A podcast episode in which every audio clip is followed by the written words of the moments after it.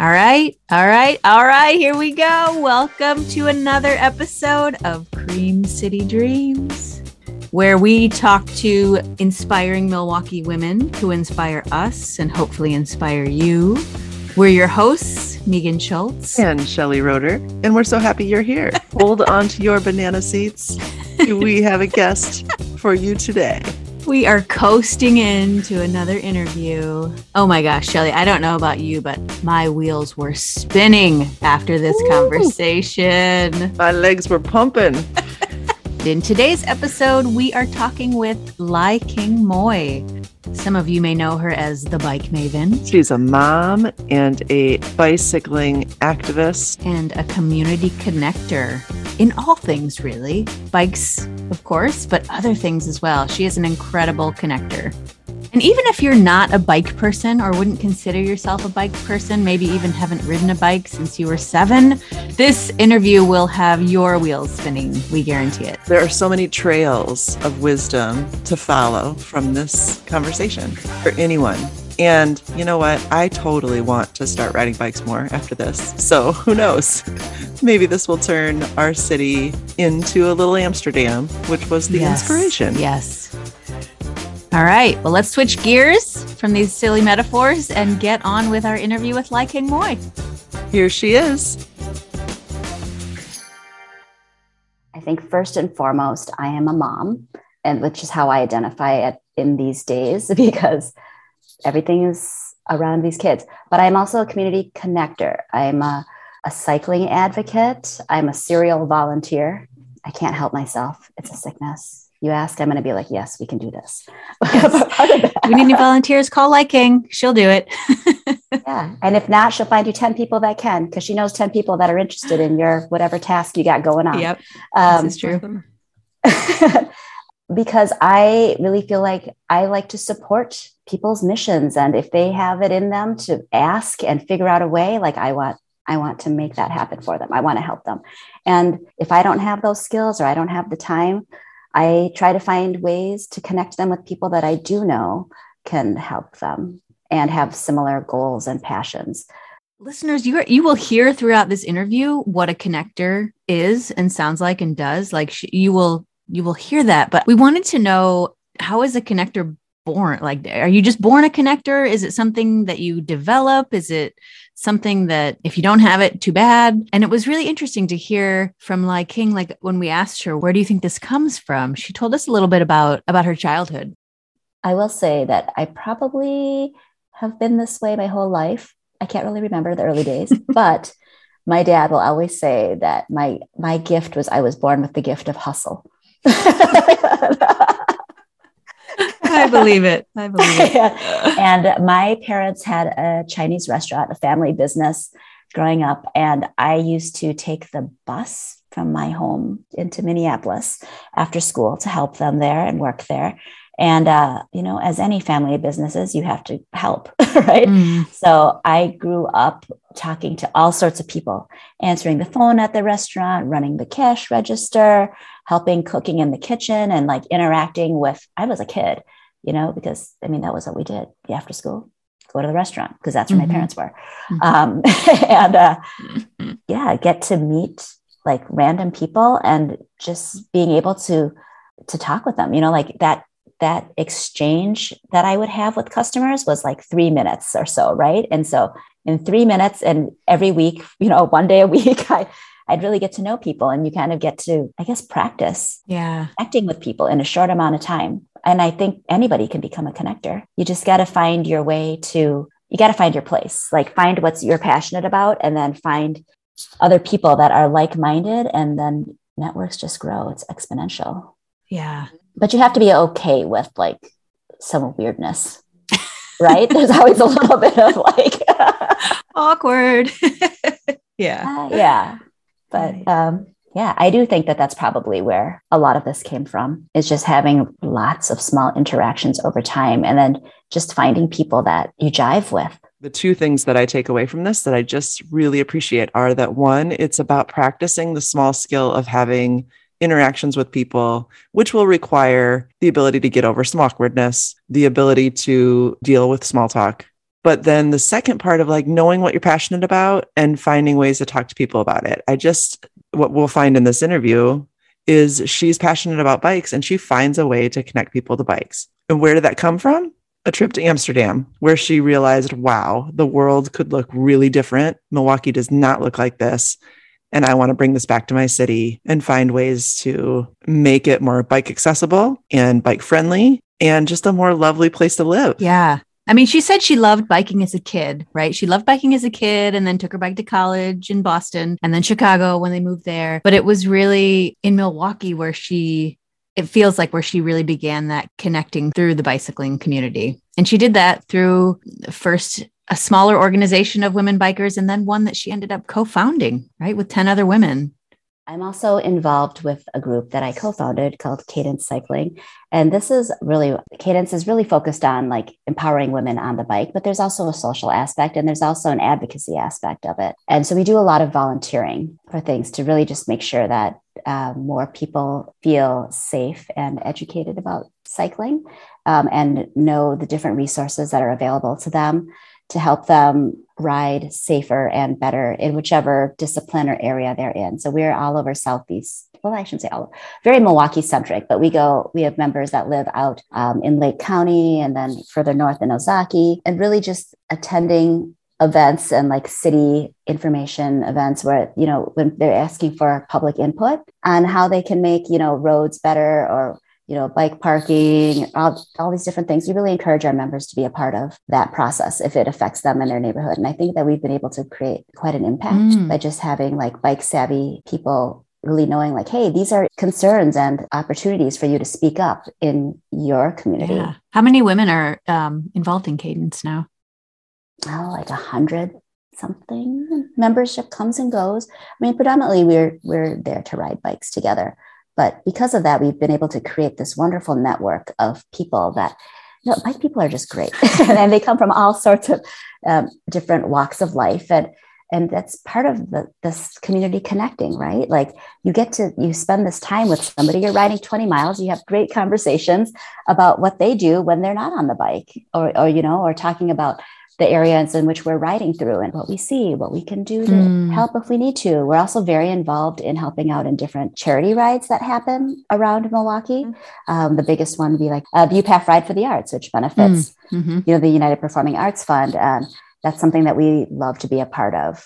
It really feels like Cadence maybe not was the beginning because I think this has been there all along for Lai King, but was a really big part in her beginning to look at the barriers that exist for women, uh, women of color, especially to getting into biking. I realized, hey, this is a thing. I'm not the only person that wants to ride with other women. And from that, it became even more than just riding bikes like, hey, we should be able to fix our own flats and do this stuff. We shouldn't need to be at the mercy of dudes like, hey, come change my flat, or like, I need to fix my bike. And there's a mechanic in the shop. Just I always felt like it was a little bit like a used car salesman guy. Like I wasn't sure what I was getting. I felt like I was getting hustled and I really didn't know enough about it. And so I kind of made it part of my mission to be like, hey, we can ride bikes together. We can do all this stuff and we can fix our own bikes and we can be independent.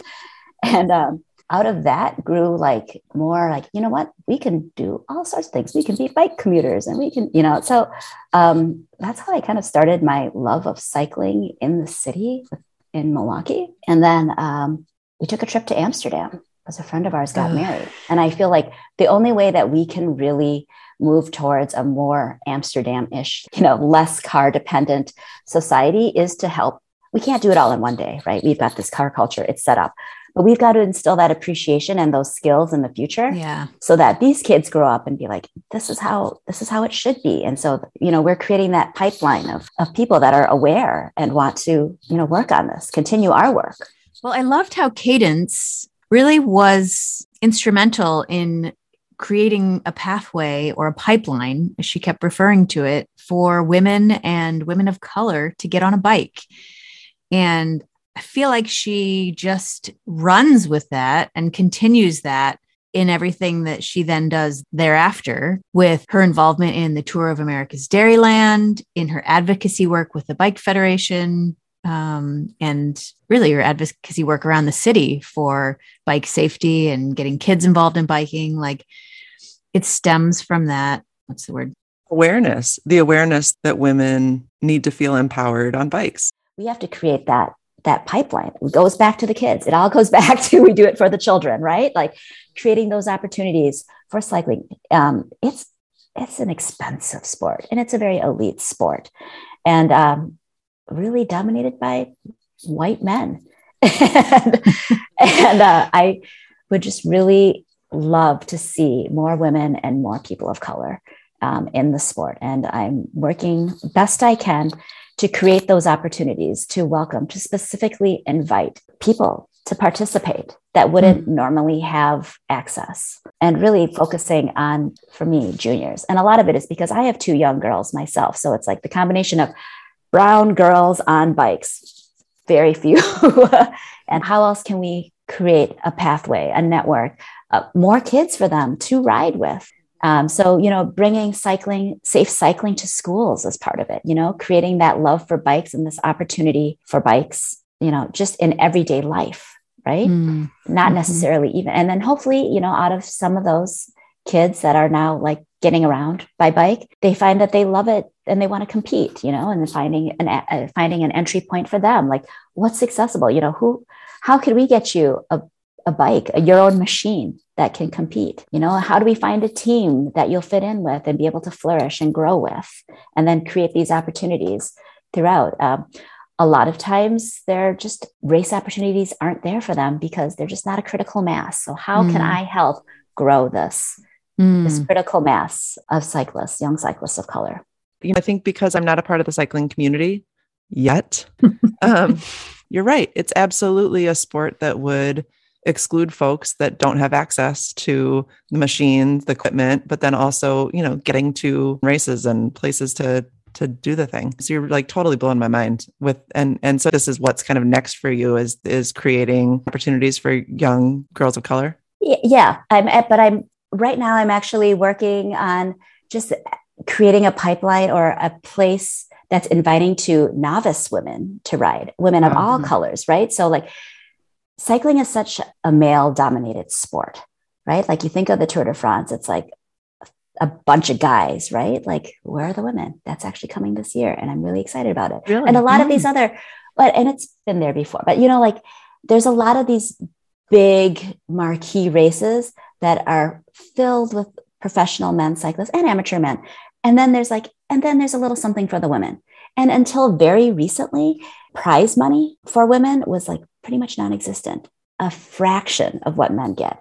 And that's, mm. I mean, I guess we shouldn't be too surprised. That's how many things in the yeah. world are right now. And we're really working hard to, you know, create equity and, you know, align those more. But I am now working with the Tour of America's Dairyland, which is an 11 day stage race in its 14th year here in Southeast Wisconsin. And it's actually preceded by Super Week, which was around for, I believe, like 40 years before that, before my time here in Milwaukee. So Milwaukee does have a pretty, and Southeast Wisconsin has a really strong t- tradition in bike racing. I mean, Trek bikes, they're here. This is their home. Wisconsin is their home. But the Tour of America's Dairyland in the past few years has become one of the leaders in giving equal payouts, prize money to women and men. And I'm really proud of that. And it, it's great to see. And we're now making more strides in create and they're also great at, at doing equal race time for men and women that mm. a lot of mm. times what'll happen is men will get 45 minutes and women will get 30 of the same racing category and ability and you're kind of like is that fair nah nah yeah so now we're getting we're really working towards making that more equal and really creating a pathway to welcome novice riders. Novice meaning like you're new to, to racing. Maybe not new to bikes because you've got to get to a certain level to be comfortable to race.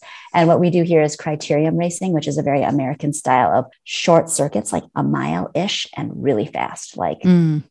well like the downer is that the downer loop? The downer classic, the, de- yeah. the definition yeah. of a criterium yes a criterium. Street roads criterium. closed course um, short and super fast it's really fun. I mean, kind of think like F1 stock cars on bikes, you know, yeah, yeah. really fast um, and really, really fun. But it's hard to get into this sport, right? And especially if you're a woman, and we can't really say, hey, we need, you know, we want to create more room for professional women cyclists if we don't also focus on creating space for them to enter the sport, novice categories where we're specifically saying, hey, you know, this race is for you. Come get your race legs on here. ToAD is very unique in many ways because it's 11 days. So there's a lot of local races here and there, but you get one chance, right? So you're racing, you're done, you finished your race, you've learned. ToAD's 11 days. So you can race one day in one city, learn something about yourself, and then put that into action the next day. So it's kind of like, you know, boot camp for some yeah. people, or you have this ability to be like, hey, for 11 days, I can learn and practice and like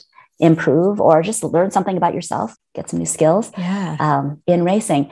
And I've really been trying to boost the availability of novice race categories for women and also to get more women involved.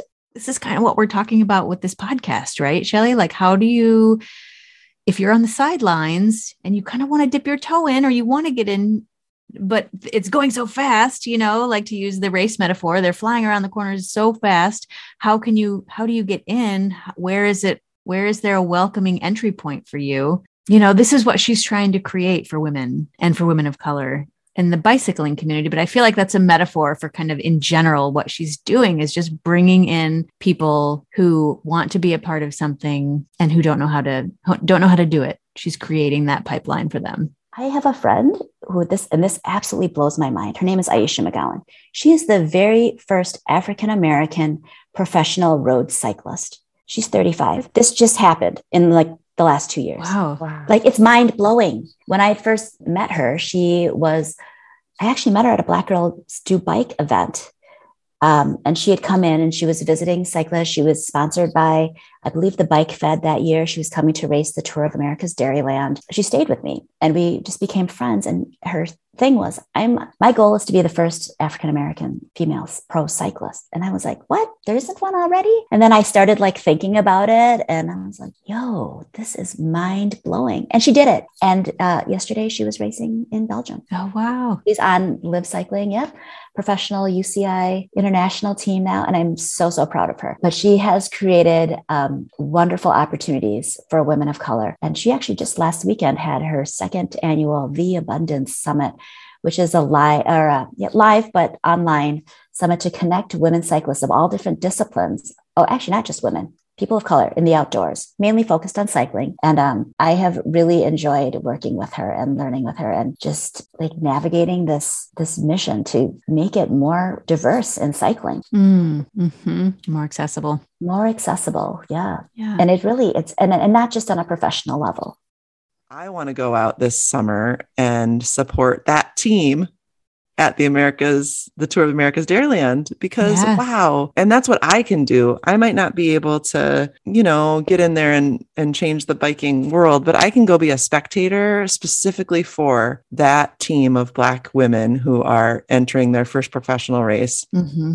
so that people know this is worth supporting. These are these are cyclists worth sponsoring give them money because people want to see them racing. Yeah. Yeah. And then did you even know Black Girls Do Bike that that exists? No. Like how cool is that? Yes. Yeah. Really awesome to know there's a national organization promoting biking for women of color. Really yeah. cool. Because she said it is an elitist sport, you know, it's expensive to get into. You have to have all the all the things, the bike, the way to get there, the travel costs and whatnot to be a racer. But well, let's be let's be honest. You got to be feel safe biking in the the places you would bike to. Yeah. Yes. you know? Yeah. And uh, there's power in groups. Yes. Yeah. And oh, that story that she told about the woman who came up to her the race. I was in Manitowoc last year, and a woman came up to me on her cruiser bike and said like this she was a young black woman and said this is amazing. I never knew that bike racing like this existed in the united states. And she goes and then i look out and i see that there's an entire team of black women. And she was like whoa. And i was like yeah mm. thank you for noticing because that is rare and it's amazing. Yeah. and it like makes me tear up because i think like we did it you know like and then those women were able to go on after this and influence more people in there. They came from all over, all over the country and went home and were able to just take the skills that they learned and, and they're and they're confident now and like take them to their organizations that they're part of and do more recruiting yeah. and share their information. And like, I mean, that's how it goes, right? Yeah. You're just connecting.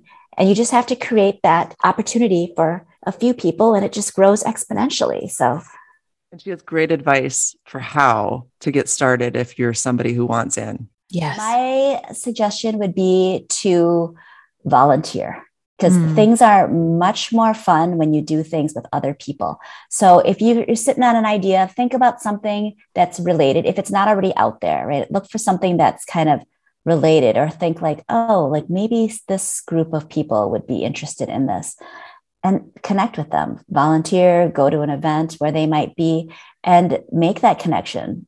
Talk to some strangers. See you know where they're coming from. And they might be like that is super. I want to help you with it. Great. Game on. Um, and so i do i enjoy meeting new people. I don't really mind small talk because it always leads to like another something fun. And i Mhm. love um, that milwaukee is often referred to as Smallwaukee. Like you can meet so many people and have so many connections. Mhm. um, so I find that if I have an idea or I'm kind of thinking like, does this exist?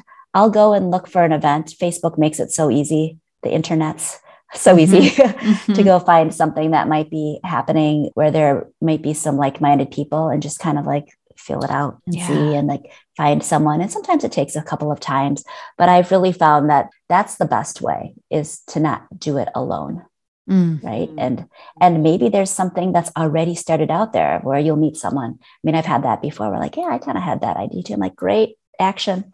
Yes. uh, yeah, and one of those is like community cycling. Yep exactly. You know like for example at our school you know getting more kids to bike at school and and then linking with connections at the bike fed and meeting someone else that was a cargo bike parent and saying hey we can bring this bike rodeo to your school. And this person has a blender that hooks up to the back of their bike and we're going to get make smoothies by having kids pedal and get all sorts of new you know ideas going. And then suddenly you know suddenly we get a call and say hey i have six more bike racks that i can donate to your school because i saw that you had a lot of kids chaining their bikes up to trees and and like Yes, yes, and to the yeah. fence because you've created such a big like bike to school community. Mind blowing. It's Yes. awesome. And it all comes out of just like getting out there I really loved that advice.